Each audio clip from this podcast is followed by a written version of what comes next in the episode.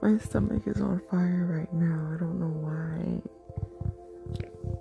But I'm insisting on being productive in these late hours. So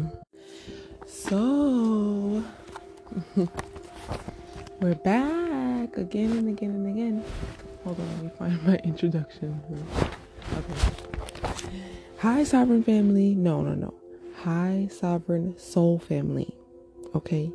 Welcome to the 88th Dimension. If this is your first time here, my name is Kayla Sierra 88. I'm a Brooklyn-based spiritual development artist and also everyone's favorite witch from the moon. I love that part. I don't know why. Today is April 6th. Wow. Literally like 2 days passed by that I feel like I've like lost track of. And it is 47 degrees in Brooklyn. Fucking brick. Feels like 42 and it's raining. What a sad day.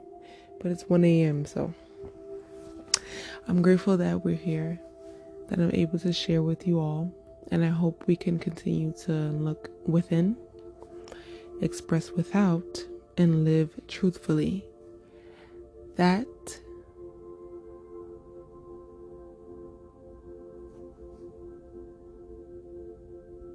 what? That is the true core of ascension. Why do I never understand this last sentence? I need to write that over. Let's get into it. So this every episode I've been recording so far, I've been like, oh my god, I can't even speak right now. What the fuck? Last season of the 88th Dimension was like 8 episodes. I'm already on the 4th episode, and it's been less than a month that we've started season 222. So that's great. But also I think I just been in the mood to share a lot lately. And whatever. So let's just get into the topic. So last episode, everything's been connecting. Last episode, we talked about relationship anxiety. And I went on a date with the Scorpio guy that I like. And I went on the date and everything was as Scorpio as it could possibly be. It was revealing, I'll say that. Because I said this in the last episode, Scorpios, for me as a Cancer, they do this thing where they reveal the darkness or the hidden of my soul that is really uncomfortable. And they're just fucking weird. But so all these things are coming up as I'm moving through this connection. And then on top of that, in the space of like career growth and evolution and, you know, like just wanting to grow my business and my ideas and my concepts and stuff. So all of this is like literally life-changing. And so I'm just going to like blanket statement that was happening, because it's everything's always life-changing, but these things in particular have been like transformative. So it's nice, but it's also like it's emotionally exhausting, because it's having me assess and introspect. And when you do that, it's you like in the midst of like healing. So another thing that came up in the midst of, it made me think about it, is like being in the middle of like a fire in the burning house, like everything coming down around you, and you know you're gonna survive, right? You know you're gonna live, but just in this moment right now, you're in the middle of the fire, and you just have to get to the other side. You just have to get to safety. And right now I'm in the middle of the fire, And I know this, I know I'm going to survive. I know I'm going to come out of this unscathed, well and happy and fine. But right now I'm in the middle of the fire and that shit is fucking crazy. So let's do a little bit of astrology insight. I'm not going to pull any charts or anything. I don't want to do all that. But right now, what I've learned, what I've heard through the spiritual grapevine is that Venus enters Pisces today.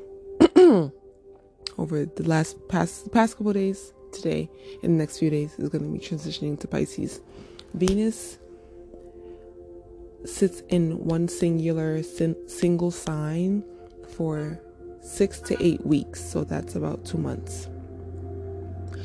So we're in the space now of moving out of Aquarius, Venus in Aquarius, and moving into Pisces. It's interesting because Venus in Aquarius, the men that I've typically attracted, I have Venus in Pisces. I would say in my past life, literally like a year ago. Venus and Aquarius men, because what I was manifesting before was just like ease and freedom and like friendship. So I was always manifesting those types of men. Venus and Aquarius energy is very like, you know, like friend based. Like we love all, we love everyone, and it's kind of not, Venus is not the most relaxed in that sign because Aquarius is not really focused on the beauty. I'm going to say this and then I'm going to go back over it. Like the beauty, the romance, and the luxury of love. Even though they are, this is me going back over it because Aquarius can see and sense and feel the all, being the humanitarian of the zodiac, but it's not like focused on love and romance. Like they're more focused on like creating like solid friendships and like connections through that, socializing through that. Venus in Pisces, however, is focused on the romance and the love. So this is a good time right now to, I'm going to pull a tarot card. I wrote it in my notes to do this, so I'm going to do it. This is a good time right now to fall in love. So when we talk about the sixth energy of the year, to 2022, this is a good time right now to fall in love, and to like kind of I want to say solidify, but I don't think that's the word I want to use. Solidify what love means to you. I'll go over like what an unconditional, true, 5-dimensional love means to you, We talked about this recently. So this is the peak and the beginning of the party. I'm going to pull a tarot card on that energy in particular so we can expand upon it really quickly. I'm using my Cosma Visions, Prisma Visions tarot deck. Sacrifice came out. Let me see what this card correlates to in traditional tarot. Hold on. Sacrifice, the Hanged Man. Oh my God. Sacrifice comes up in a reading when it may be time to let something go. If sacrifice is in order, then move through troubling times with grace and strength you need to realize that your karmic debt is lessening. Okay. So in this Venus and Pisces air and space, to receive bounty, abundance, you have to literally be in nothingness. Like give it all up. That makes me roll my eyes because you kind of want to be in the space of like, so in the tarot card, I'm gonna take a picture of it, hold on. Oh girl, with the flash.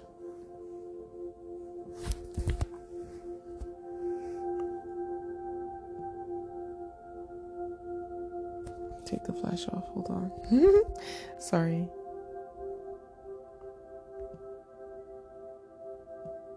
Okay. And the tarot card, it's a hand coming down from the top and a hand coming up from the bottom of the card. It reminds me of the Hand of David. I think that's what it's called in art. art history, and one hand is black and white, like one side of the card is top left corner is black and white, and the bottom corner is colorful. And it's like it's literally like letting go of. And in order to gain, this is like perfect segue into what we want to talk about.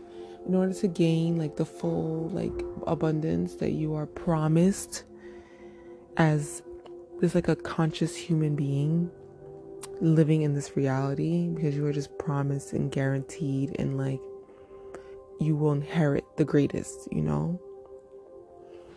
You must let go of everything. So let's move into our topic of deconstructing. I don't have a title for it yet, because I wanted to be a really good title for the episode to like name it, but all I have so far is abandonment. So maybe that's what it should be titled, abandonment. That is our topic of deconstructing. This came about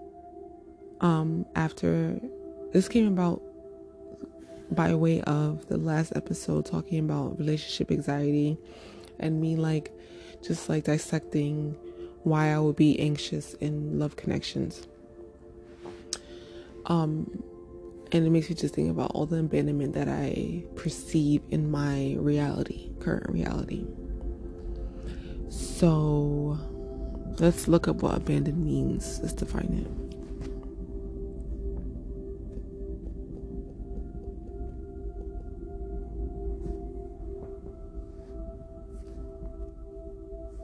That's my pen. Abandon. To seize. No. Seize to support or look after someone. Desert. Her natural mother had abandoned her at an early age. Okay, give up completely a course of action, a practice, or way of thinking. It's interesting that the card that we pulled was sacrifice, because in this dual space of like sacrificing, it's like consciously, intentionally giving something up. And when you look at abandon, to abandon definition, is you giving something up. You're giving it up, and you're stopping the support. You're stopping. You're not looking after it anymore. So it's like they're both like Sorry,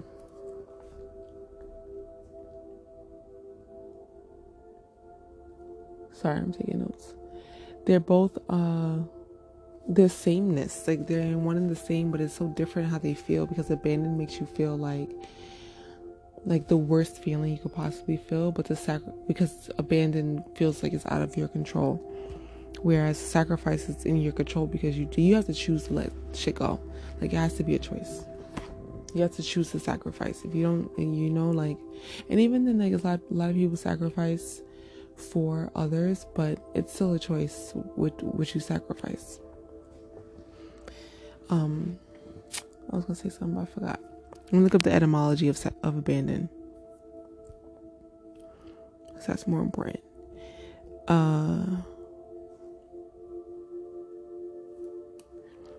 Origin, Middle English, abandoner, abandon, control. See, bring under control, give into the control of, surrender to.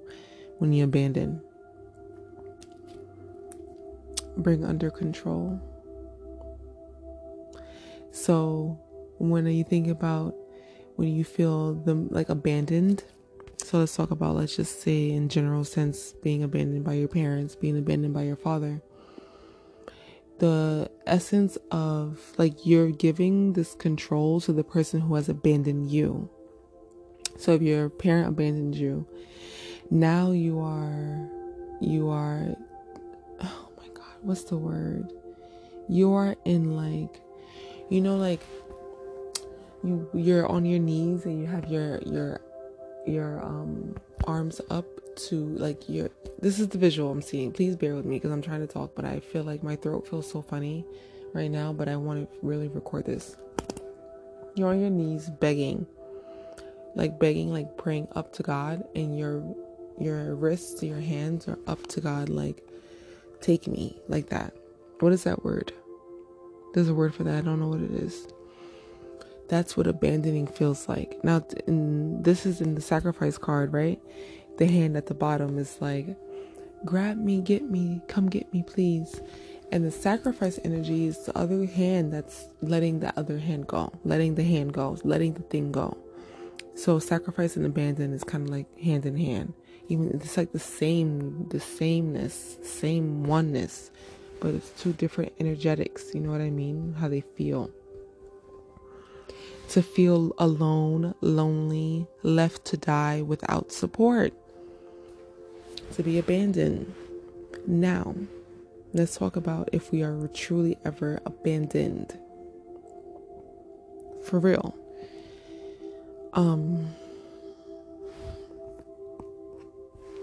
So,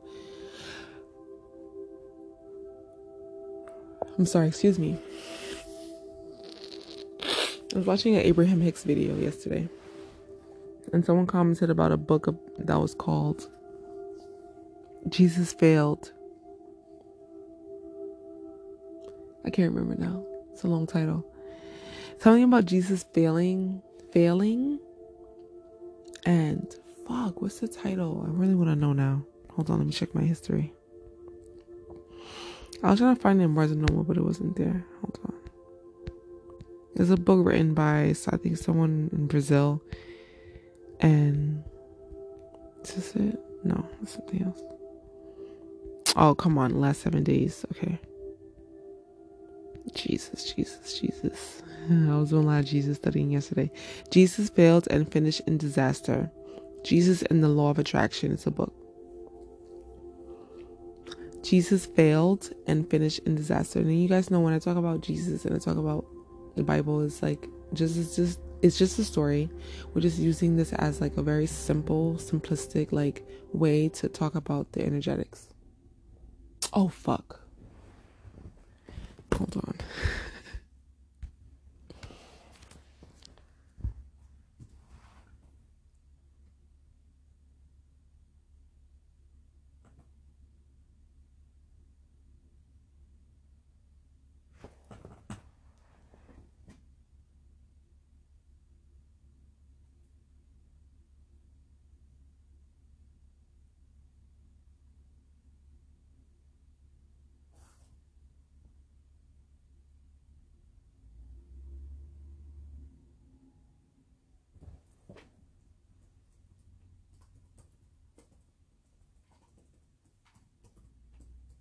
Oh my God.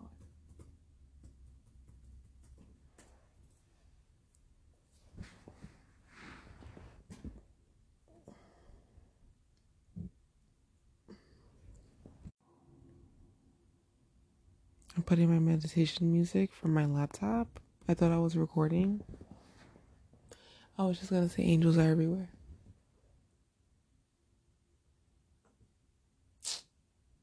Seriously? Oh, seriously, you stop. What the hell is wrong with you? Okay.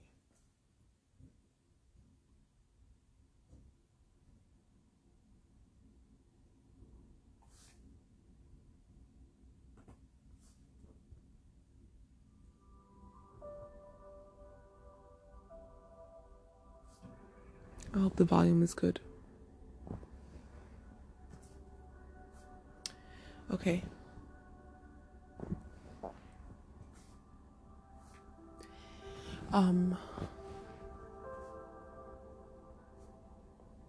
was I talking about? So Jesus. When I talk about Jesus, it's a general sense. It could be, you can use any name that you want to use in place of Jesus. It doesn't even fucking matter. So I looked up that was the book I looked up. I was looking up, and then it was an interesting title, like. Because it's, in a reality, he did fail. Because they meaning those who didn't believe in him, who thought that they were better than him in a fucking reality, thought that it was best to get rid of him. Because he was just doing too much, right? So he failed in his mission, so they say. because it literally ends in disaster. Like, if there was no resurrection, it ended in complete disaster, for real. His whole story. A young man, disastrous. Okay. So then I started to look up the crucifixion of Jesus. The crucifixion of Jesus. God's abandonment. And I found it interesting. So I'm going to look at the article that I was reading about it. Where is it? Jesus is the death and resurrection of Jesus. So in the Bible, it's in Mark, the chapter or the book of Mark, whatever. And what I found interesting was the most interesting was, all right, so let me read what it said. So it was common to crucify. Okay.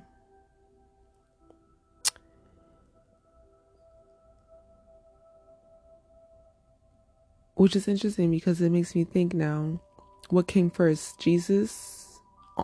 The cross? No. What came first? Jesus' connection to the cross, or the cross was there before Jesus was. So we've given this symbol such a like deep, powerful, like a y'all, I'm losing my words, this is crazy. Deep, powerful, like, I don't want to say connection, but it's like importance to the cross. But it had nothing to do with Jesus. It was just the thing that they used to crucify people. Anyway, they was doing that shit, weird shit back then. It was common to make the criminal carry the crossbeam of their cross to Golgotha. That's where Jesus was crucified. Most criminals would have been able to do this without any help.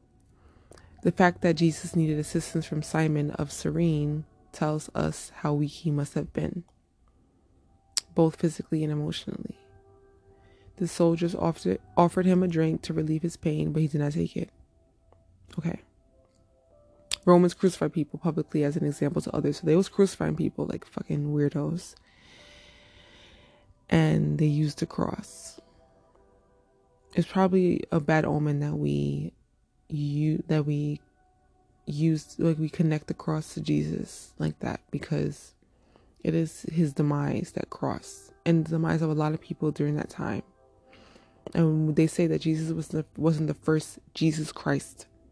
He wasn't the first Son of God. Of course he wasn't. Adam was the Son of God. In a reality. So Jesus was not the first Son of God, and not the last. You know what I mean? Okay. The crowd, including the religious leaders, laughed at Jesus's weakness and made fun of him. They shouted, "He saved others, but he cannot save himself." I'm getting goosebumps because it's so funny. The crowd, the fucking crowd, the fucking masses. Of stupid people, the masses, it has never changed what the masses symbolize. Sheep laughing at him. You know what I mean? We're going to get to the essence of abandonment in a moment. I just wanted to give you this background. So he was suffering. So this is the part that really got stood out to me.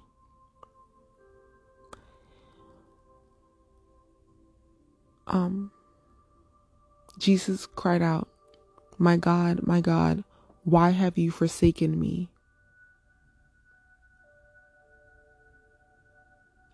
Many have reflected on why Jesus said this. Did he feel abandoned by his father? This is bbc.co.uk.com.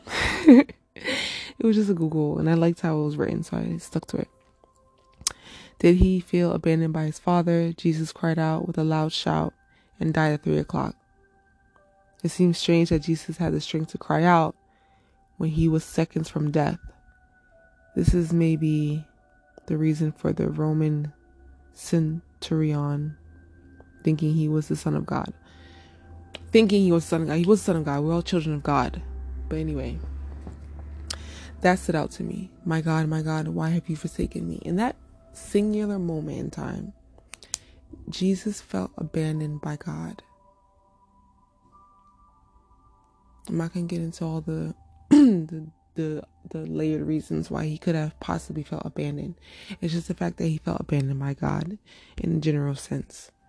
And so when shit hits the fan for us on a day-to-day, and you know, we're feeling heavy, we're feeling low, we're feeling sad about ourselves and things like that, we usually feel very forsaken and forgotten and alone and lonely, and no one cares. I've been feeling like that lately too. I'm like, no one cares. Like, I have my beautiful sisterhood, my coven, that I know that I can reach out to for anything and any time, any way. But you think to yourself, like, everyone has their own shit going on, and is anyone really ever really there? And what would their response be if I reach out to them and I talk to them about how I feel? Holy shit. So my friend sent me a video yesterday with this guy. He's a metaphysical leader, I should say, a spiritual leader. I don't like to say spiritual leader, but there's some of us who just have like this ability to impact so many people. And once you are able to impact a certain amount of number of people, you become like a leader in a sense. But he said, it was about like, who can you turn to in your darkest moments? And if, like he said, if you write down your very dark secrets, like your darkest secrets, your core dark soul secrets, write down on a piece of paper, and you had to give it to someone, who would you give it to? That you knew they wouldn't judge you, that they'll love you anyway, that you feel safe giving it to.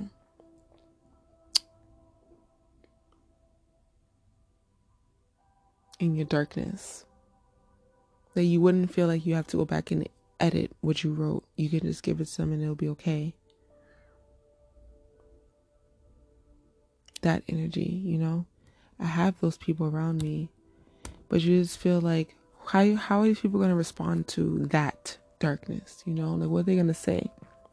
And usually if you tap into your intuition, we can talk about that a little bit later in the episode, in the recording, that tap into your intuition, you can usually tell what people would say or respond, how people will respond to you.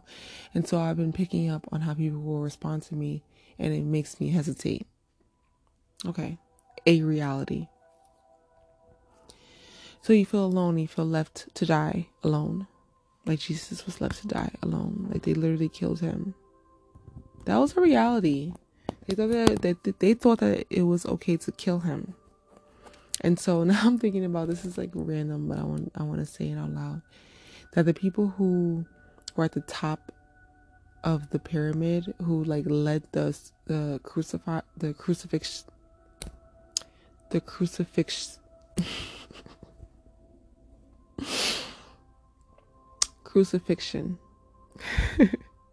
who led the crucifixion, those people have children, and the descendants of those people today are probably still dealing with that karma of crucifying Jesus Christ.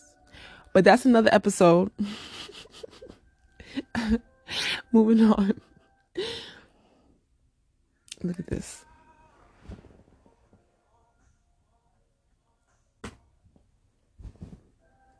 So, feeling left to die, left alone with no support. It's like all the people who were there with Jesus, who believed in him, who was a follower of his energy. How could they have saved him in those moments? How could they have saved him? And so you just feel left alone, and you feel left to die alone. Jesus and his death. So if we're gonna talk about timelines, and this also aligns with this aligns with winter solstice to the spring equinox. We're talking about the New Year portal. In that space, in your death, and you move through the limbo, and then you go into the afterlife. So that's the limbo space, right? He had to learn to forgive the people who couldn't save him the people in the 3D world who couldn't save him. And then he also has to learn to forgive the God who he believed forsake him. You can wash my hair. And so in the space of forgiveness and acceptance and grief and, you know what I mean, the layers of being okay with what has happened to you, you turn around and you are resurrected. In theory, you are resurrected. You have come back to life in theory. Because you have taken the time to forgive, to allow, to accept, to surrender, to sacrifice. Because I'm sure Jesus wasn't ready to die when he was killed, when he was sacrificed, when he was crucified, I'm sorry. When he was crucified, he wasn't ready to die. But that was just his time. And so you think about how it feels to how it feels to express that you feel forsaken by God. God's abandonment. And so you align it with the most common. It's funny because when you think about the most common abandonment in human history is the abandonment of the father figure in the home. I don't know if this is true. I don't have no statistics for it. Don't take my word for it.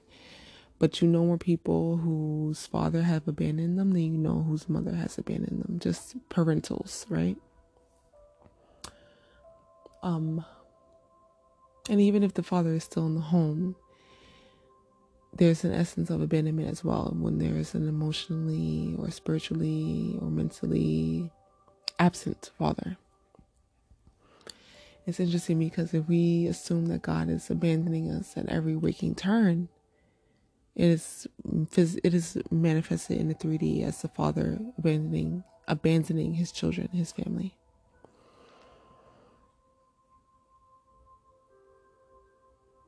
I don't know why I want to talk about that. Abandonment. A lot of the reason why I would relate to, or you know, relationship anxiety is because of that, feeling abandoned by the Father, the Son, and the Holy Spirit. My Father and the Father. Always get in the space of like, why God, why me? How could you have done this to me? Like you're talking to another person. Like you're talking to a person. This is how you remove this, the expectations that we place on parents.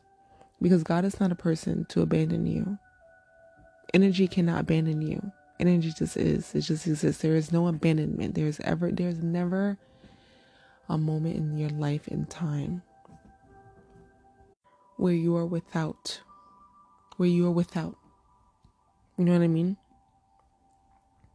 Never. Because God is energy, and energy cannot abandon you, because energy is and is all around.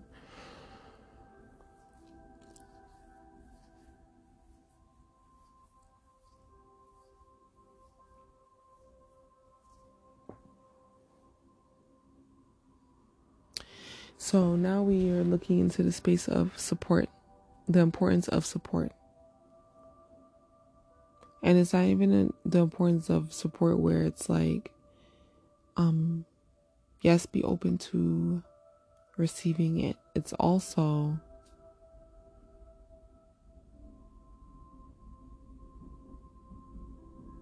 like being able to see it when it's there.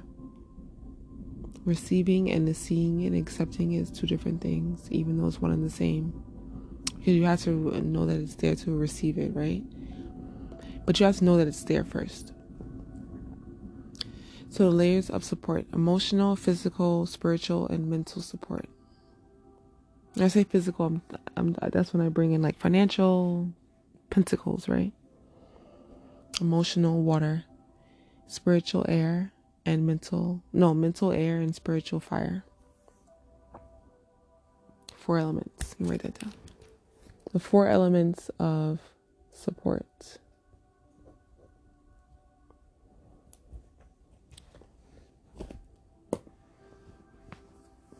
Why did I bring that up? Not that why did I bring it up. I took notes before I started recording this episode, but why did I want to talk about the importance of support?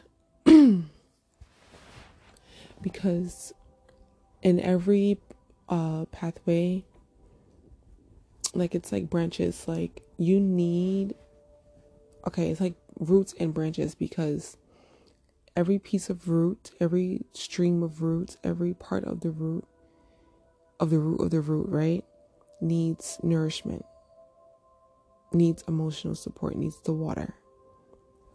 When there's parts of the root that that don't get emotional water support, they are neglected, they die, they shrivel up, and they are of no use anymore.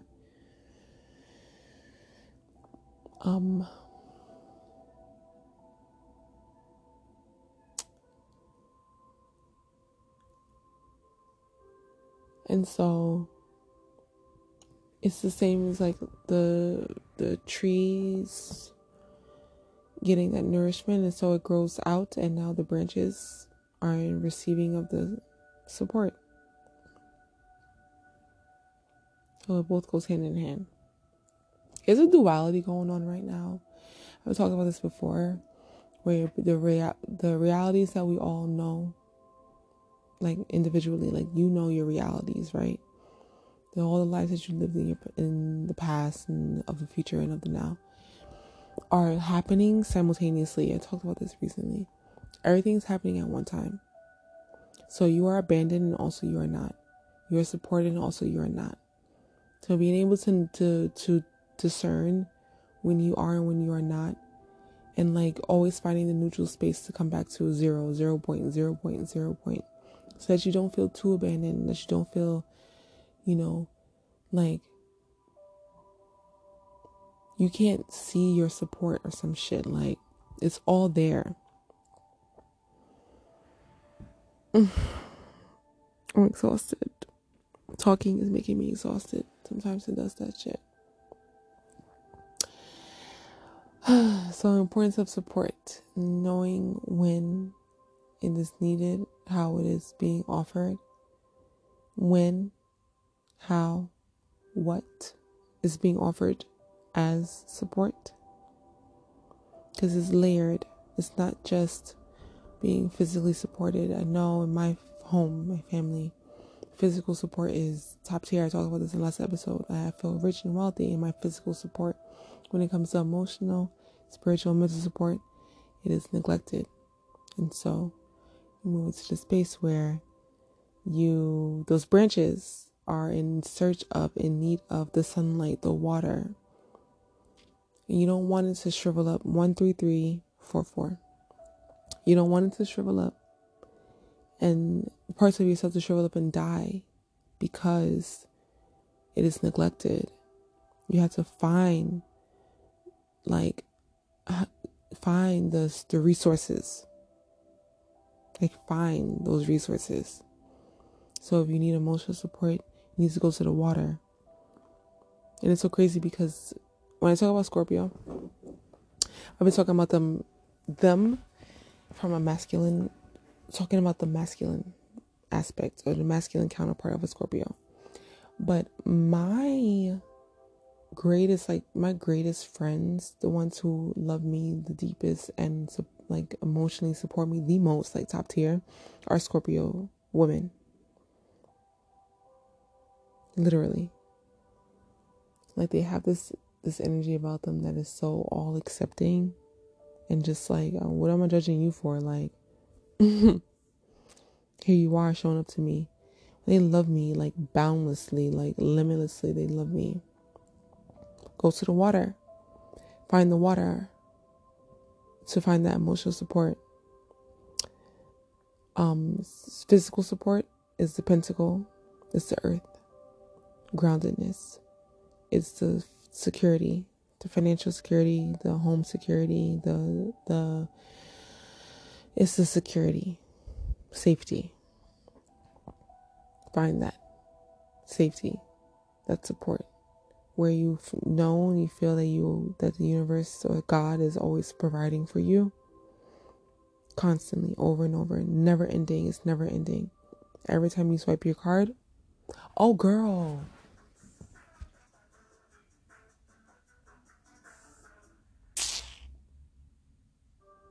I don't like ads. Like, what the fuck is these commercials? If I wanted commercials, I'll watch fucking TV. Anyway. Finding the physical support. Knowing that you once again, when you swipe your card, it comes back to you times 10. It comes back to you 55 times, as my beautiful Capricorn gypsy friend likes to say. It comes back to you 55 times every time you swipe your card. This is trusting in divine and God source and energy flow, because there is no limit to your resources. This world is so full of everything that you could ever possibly fucking need. There is no end to it. So you must, and I feel like the physical support is something that comes from internally as well. Everything comes from internally, yes. Yes. Okay, fine. I take it back. Because I'm thinking to myself, like, you find it within yourself to have the faith that you are always supported. This is how you build your physical support. Spiritual support. This is the fire. Spiritual support. This is the fire. This is the communing with others and using this fire energy to connect, communicate, join forces. You see how all these words are like, they require counterparts and they require effort. Spiritual support, community, right? Commune, communicate. Community. C-O-M-M, to come. To come is life force, like life energy force. That's fire. When a woman, this happened to me when I got pregnant, when I conceived. You feel when it happens. Jada Pinkett Smith talked about this too somewhere along the lines of her career. She talked about being able to feel when the conception happened. It feels like a fire in your belly,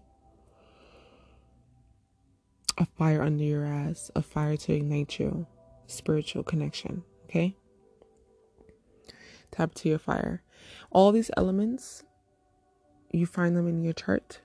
You channel the energy of the planet to help you activate the support that you are in need of. Mental support is the air. This is of the mind. Intellectual support, like-minded people who, one, think like you so that you have support in what you think, and two, do not think like you so that you can expand your mind and your consciousness. The four elements of support. And in your own oneness, like communicate, like talking and reading, like reading and building your knowledge, your wisdom, like your power of the mind is mental support. So now you look at it from the point of view where it's coming from within you. It comes from you first. It has to come from you first, because if you don't know what it feels like within, you cannot see it without. That's just how it goes. Oh my God. I wrote down to be independent. The blessing and the curse of independence. Because, boy. When you're too independent, So if you're too independent in the essence of the four elements of support, you have found all of these pathways within yourself, and you don't need, air quoting, need anyone else to help you. I say air quote because you need. You're going to always need, but you found the space where you don't need, right? 444. To be too independent is the curse. That's the side of the coin that is the curse, because now we talked about this in the last episode too, the Uptown Girls movie, where you're too independent, you don't need anyone, you don't let anyone in. And so you have created this bubble or this force field around yourself that no one can penetrate, even though they should be able to, through discernment, of course. No one can penetrate. Oh my goodness, fours everywhere. Four. No one can penetrate. And so then that means that the flow, like that means that one, if no one can penetrate, you're sitting in this bubble, in this shell by yourself, in this life force, whatever, like Truman Show shit. Like you are in this orbit of aloneness. What happens in that space where there's no one that can penetrate this space, no one can come in and go out or whatever, is that the energy that you have cultivated is stagnant and doesn't move, it doesn't flow. So now it's stuck and it stinks. Not good. To be dependent now is, and we have this collectively, it's an air and energy around dependency that is negative. Don't be too dependent on anyone. You can't be dependent because people can take away from you and you're giving too much power to them. And no, you have to know how to depend on the external world outside of yourself, people, places, and things, where you are able to receive the love that they are offering you. Right? You're able to receive it so you can be replenished in a way that is different than how you replenish yourself. This is why I feel like I've been in search of talking to people or in search of making love to someone or falling in love, is because I know, and this is crazy because I've been asking my cousin for a reading, my Aquarius cousin, but she's been being a bitch to me. And she hasn't been too forthcoming with the energy, but because I keep saying I need new ears and eyes. Like I cannot sit in my own mess and figure it out on my own only all the time. Like that is very unhealthy. You need perspective.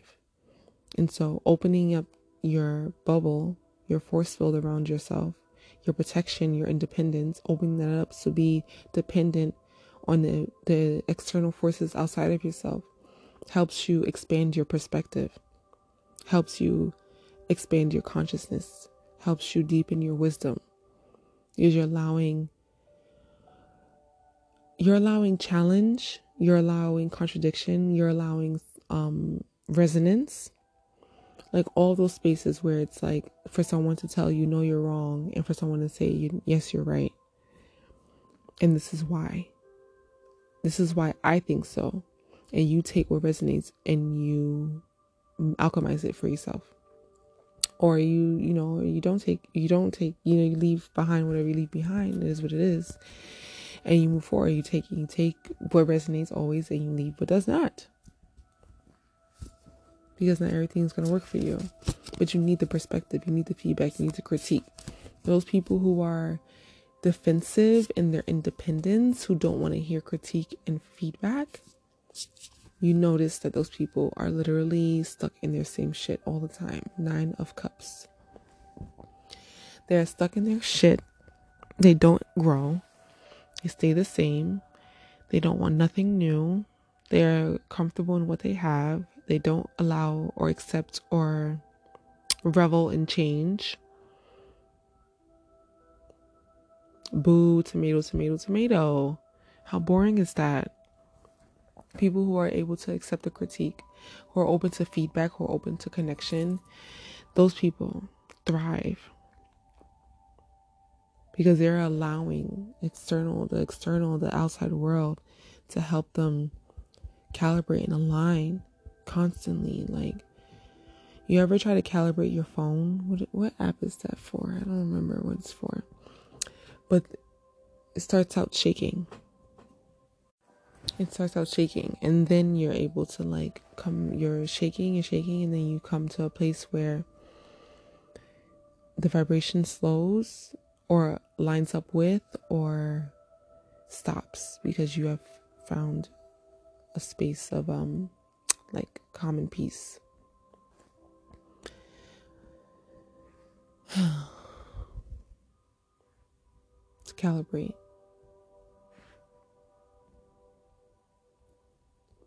You're allowing the external to shake your shit up. This expands your perspective and all of that. That's beautiful. Also, in the essence too of patience and intuition. Yo, the ads in this is crazy. Hold on. in the same, I don't remember what I know what I was trying to say, I don't remember what I was saying before though, but, intuition in the resurrection of Jesus. We go back to using that storyline. In the resurrection of Jesus, there is a time in his death that he needed to have faith that the same God that he was living by law, you know what I mean, doing his work under the vessel as or of, he was the vessel for God energy, God consciousness to flow through him to be able to heal the people, right? I'm about to end this episode soon. It's been an hour already. To heal the people. At some point he had to come back to a place where he was like, you know what? I will not forsake. Therefore, I will not be forsaken. And so I had to have faith and trust. And just as he, like, literally came into that space of faith in the God consciousness, he was resurrected. And so now the sun rises. And so now when the sun rises, there's illumination on all things. We can see everything. We are grateful. We are able to come out of our shell. We're able to move freely. We're able to be and exist in brightness. We're not in darkness anymore. Because we are forgiven. Because we have redeveloped or you know, our faith in the all. I said I want to talk about intuition, but I don't know what I want to talk about with it. I'll write it down though. Because I've been wanting to talk about building your intuition, because it's not easy. It's a lot of trusting, a lot of like faith in yourself, like trusting yourself and your body to tell you what is and what is not, what is right and what is wrong. And literally having to act on that immediately. Like, you cannot go back and say, oh, I know this is to be true, and then turn around and say, but you know what? I'm not going to listen to it. That's like ignoring the gut feeling. And then you turn around and you say, and then when the shit pops off and you're like, holy shit, I knew that was going to happen, but I ignored my intuition. Like, to get to the point where you are literally constantly listening to your intuition and you don't forsake yourself. Do not forsake yourself. Then you are able to not be forsaken by what is to happen. At some point, and I'm going to really like look into the story of before Jesus was crucified, or before he was charged with to be crucified. There has to be a lapse in his faith and his intuition at some point. Because even in that Last Supper imagery, there was someone there who had forsaken him. I think it was Judas. Somewhere along those lines, he knew that someone was, he said it, you're going to forsake me. Oh crap, this is crazy, it's coming up like this. You're going to forsake me, right? But before that point as well, before he even said that you're going to forsake me, he knew it. There was a lapse in his intuition. And I need to figure out what lapse that is, because that's usually what it is that you have forsaken yourself by not trusting, listening to yourself. And now, what? Karma. Whoa. That was the only card that was flipped up the wrong way in the deck. Why was it like that? The karma card. Hold on. These are major arcana cards, by the way, which is a big deal. This is 11. Let me check and see what it is. Justice. Restoring balance. It's easy to convince yourself that you have been wrong. Oh my God, hold on. It is easy to convince yourself that you have not wronged. But we all have.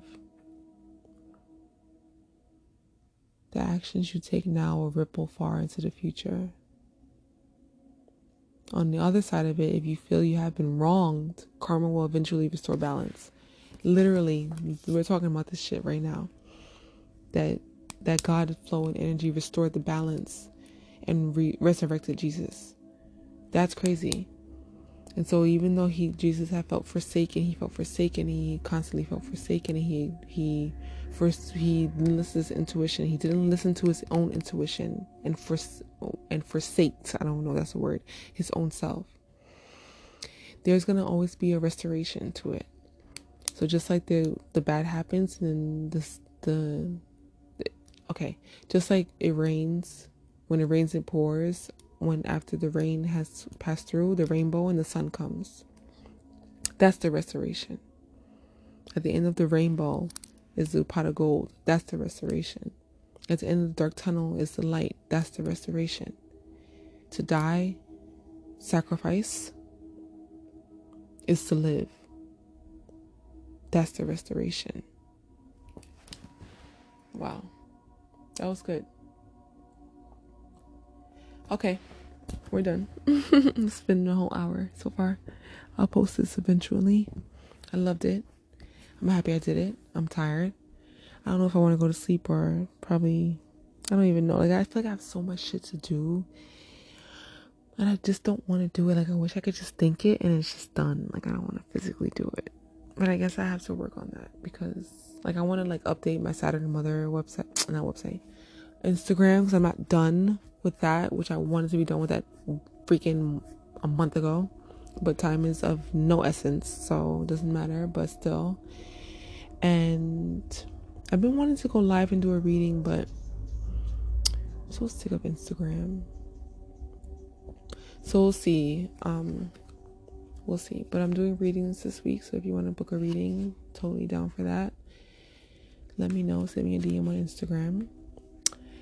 And what else? I'm also working on a sacred moon ritual for April. Fingers crossed, because I need to get out of here. Like, I wanted to book a trip, but I haven't booked it yet. And I'm like,